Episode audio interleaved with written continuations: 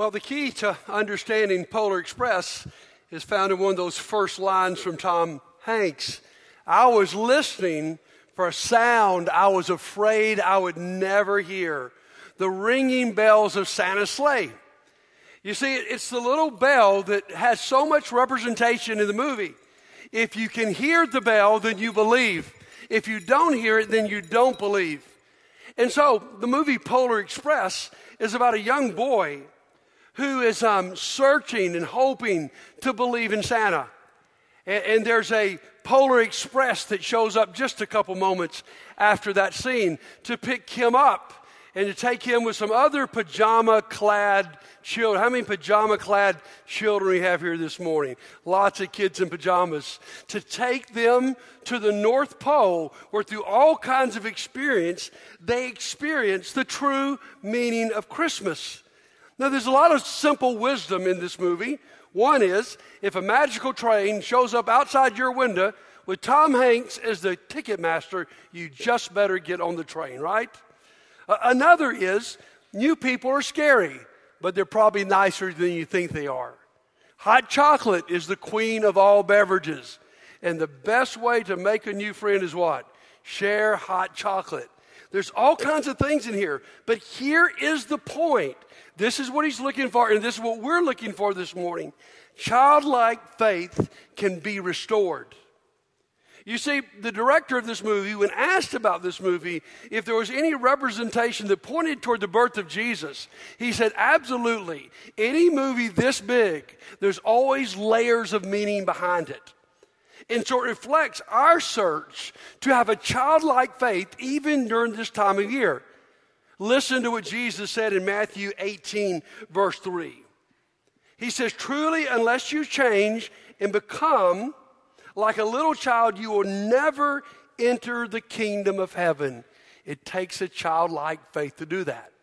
Now, there's some parts of this analogy that, quite frankly, make me uncomfortable. But there are other parts that I think are absolutely beautiful. Is that we seek to grow in that childlike belief in what God can do.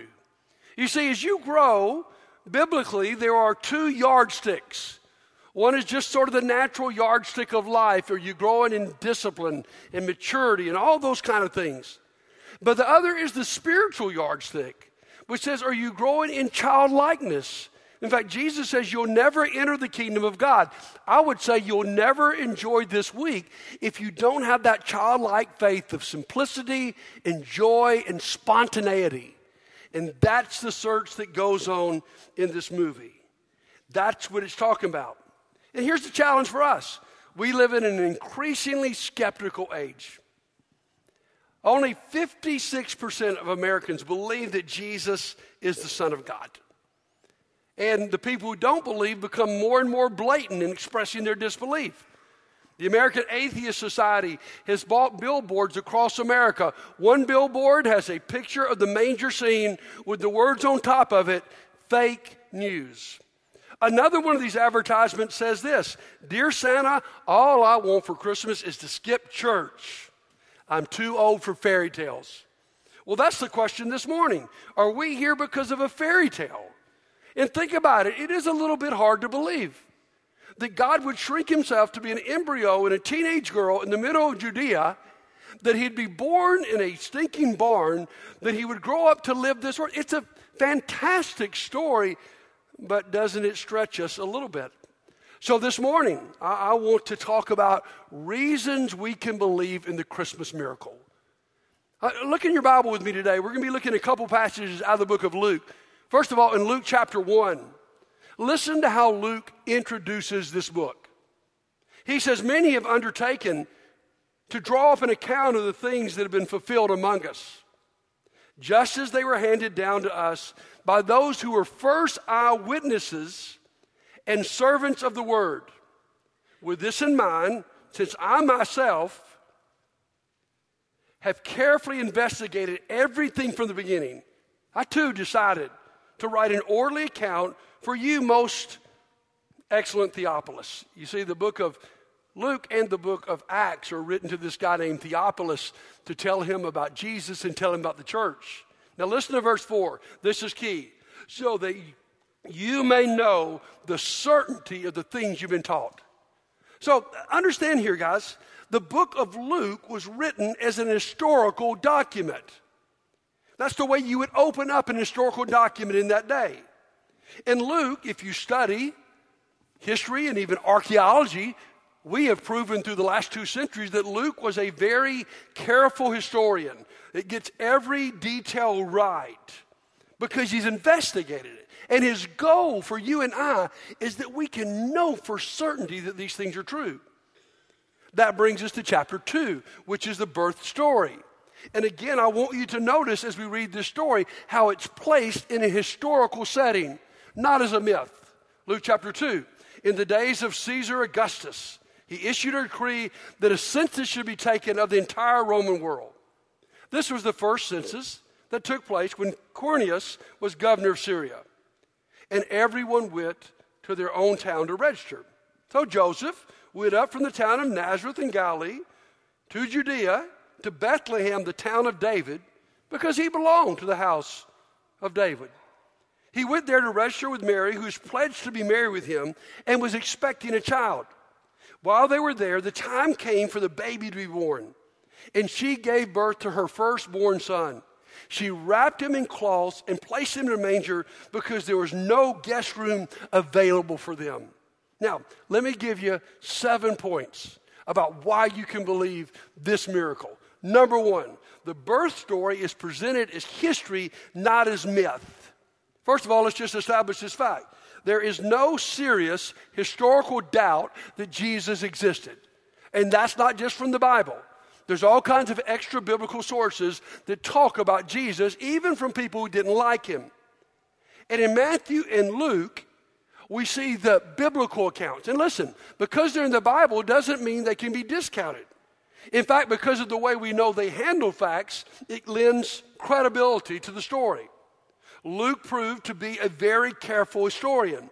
And did you listen to how he sets the story up? He gives us the historical time when certain man was governor. He gives us historical events, a census. We see in Matthew a star. They give us real places Bethlehem, Nazareth, Egypt. They mention real people, not fictional people Herod, the innkeeper, Elizabeth, Joseph, Mary. You see, the birth story is presented as history, not myth. Number two, the Gospels devote an awful lot of space to it. For some of us who didn't grow up celebrating Christmas, it's amazing how much space is devoted in the Gospels. In fact, last week we said God has invited us to be a part of an epic story. Part of this epic story is a way that God enters the world that no one would have guessed. And as we look at this, there actually is more space devoted in the Gospels to the birth story of Jesus than even the resurrection. So it must be important. Why is it important? Because it tells us from the get go who Jesus is. Now, number three is really important to believe. The Gospels were written shortly after these events. The Gospels were written only 35 or 40 years before this happened. Historians say in that short period of time, there would not have been time for a full fledged myth to have been developed. And on top of that, it passes the historical test of any historical event. Here's the, here it is. Can it be told in the presence of the people who know whether it's true or not? Listen, friends, listen closely. If this story had been written 200, 300, or 1,000 years later, it would not mean a lot. But it's written just a few decades later means a lot because the very people who were there could have objected. In fact, if this is mythology and the apostles have made this up to make themselves look good, James, the brother of Jesus, is still around and he would have raised his hand and said, Guys, you got it wrong. No way this happened. In fact, if we can be honest, including this story in the Gospels was probably not real good for the Christian cause. Because the worst rumor spread about Jesus and his life on this earth was that he was born as an illegitimate baby. No one would believe that. No one believed the story. And so they bring that up. So, number four, this is important. If you believe in God, it's not hard to believe in miracles. Listen, my friends, this morning either there is a God or there's not. Either supernatural things happen or they don't happen. You see, God did set up a natural order of things the way they're supposed to happen. That's the whole basis of science. Is that life is predictable because that's the way God created it, and you can study it. But we also would say beyond the natural, there are also supernatural events where God breaks into history. God set up the natural order, but God intervenes in these miraculous events. Now, here's the point. If you can believe in a God who created this place, now think about it. You think about the intricacies of the creation. You think about how the atmosphere and the, the, the axis and everything had to be perfect in this one little planet for life to exist. You think of the intricacies in the way your body is made, in the way we exist. Listen, you got a choice here. Do you believe it just happened by chance? Or did God really do it? And here's the facts. Either way, it's going to take you some faith. People say, "Well, I don't I just don't have any faith." No, you do. Everybody's got faith. Either you put your faith in what the scripture said about the creation, about Jesus Christ, or you put your faith that we have no clue and that somehow something, nothing, and just some kind of bang. And so as we look at this historical fact, we see that, my goodness, if we believe a God could create the world, we certainly can believe he could enter a baby through a virgin girl. You see, Paul makes the same argument in, in Romans chapter 8, verse 32 He says if God gave his son for us, it's awfully easy to think he'll give us everything we need for life. It, it's sort of the argument from the higher to the lesser. And when we talk about the birth of Jesus, if we can believe in the creative God, we have not a great leap to believe in a God who could enter history this way. I don't know about you for you, but I believe that miracles exist. I've seen God intervene in people's lives and heal people who should have never lived.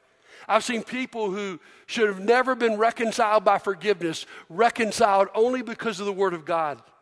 I've seen protection that defies any kind of explanation in my own life.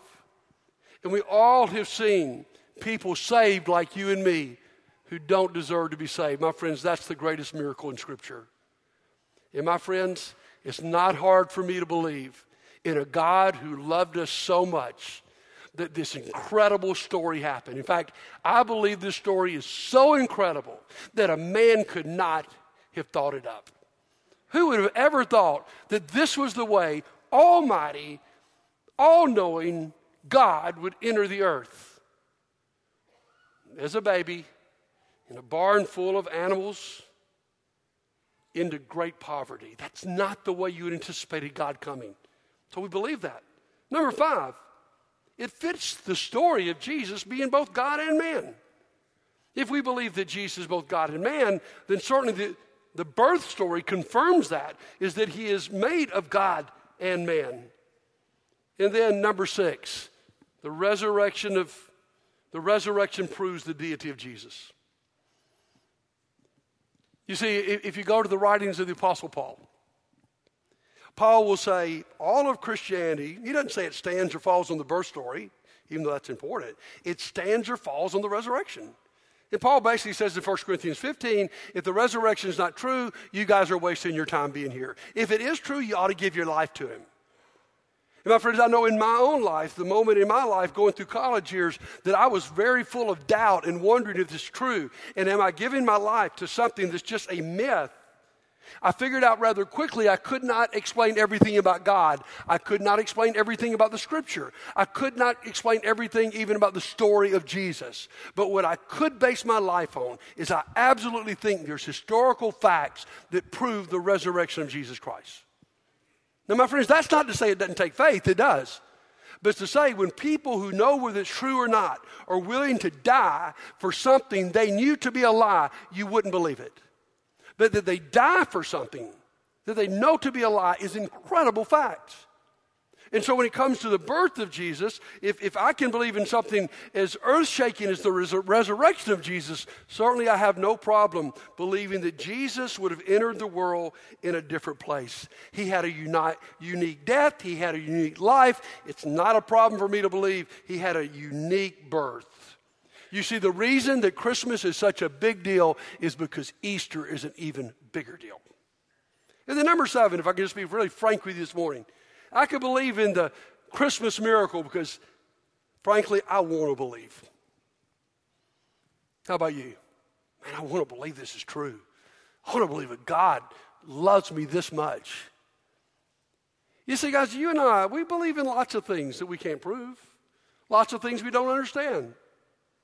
Every time you punch talk on your cell phone or answer a call, you've got faith that somehow this little device without any wires to it connects to towers that connect somewhere else that could allow you to talk to someone in the middle of China in a split second.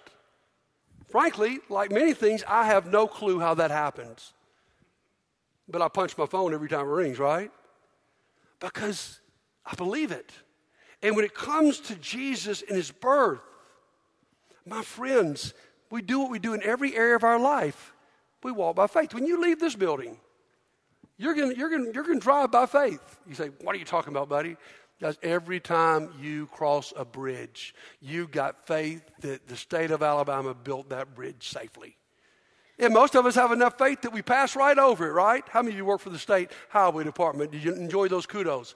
I mean, every time that we pass over it, we go, I believe, I trust.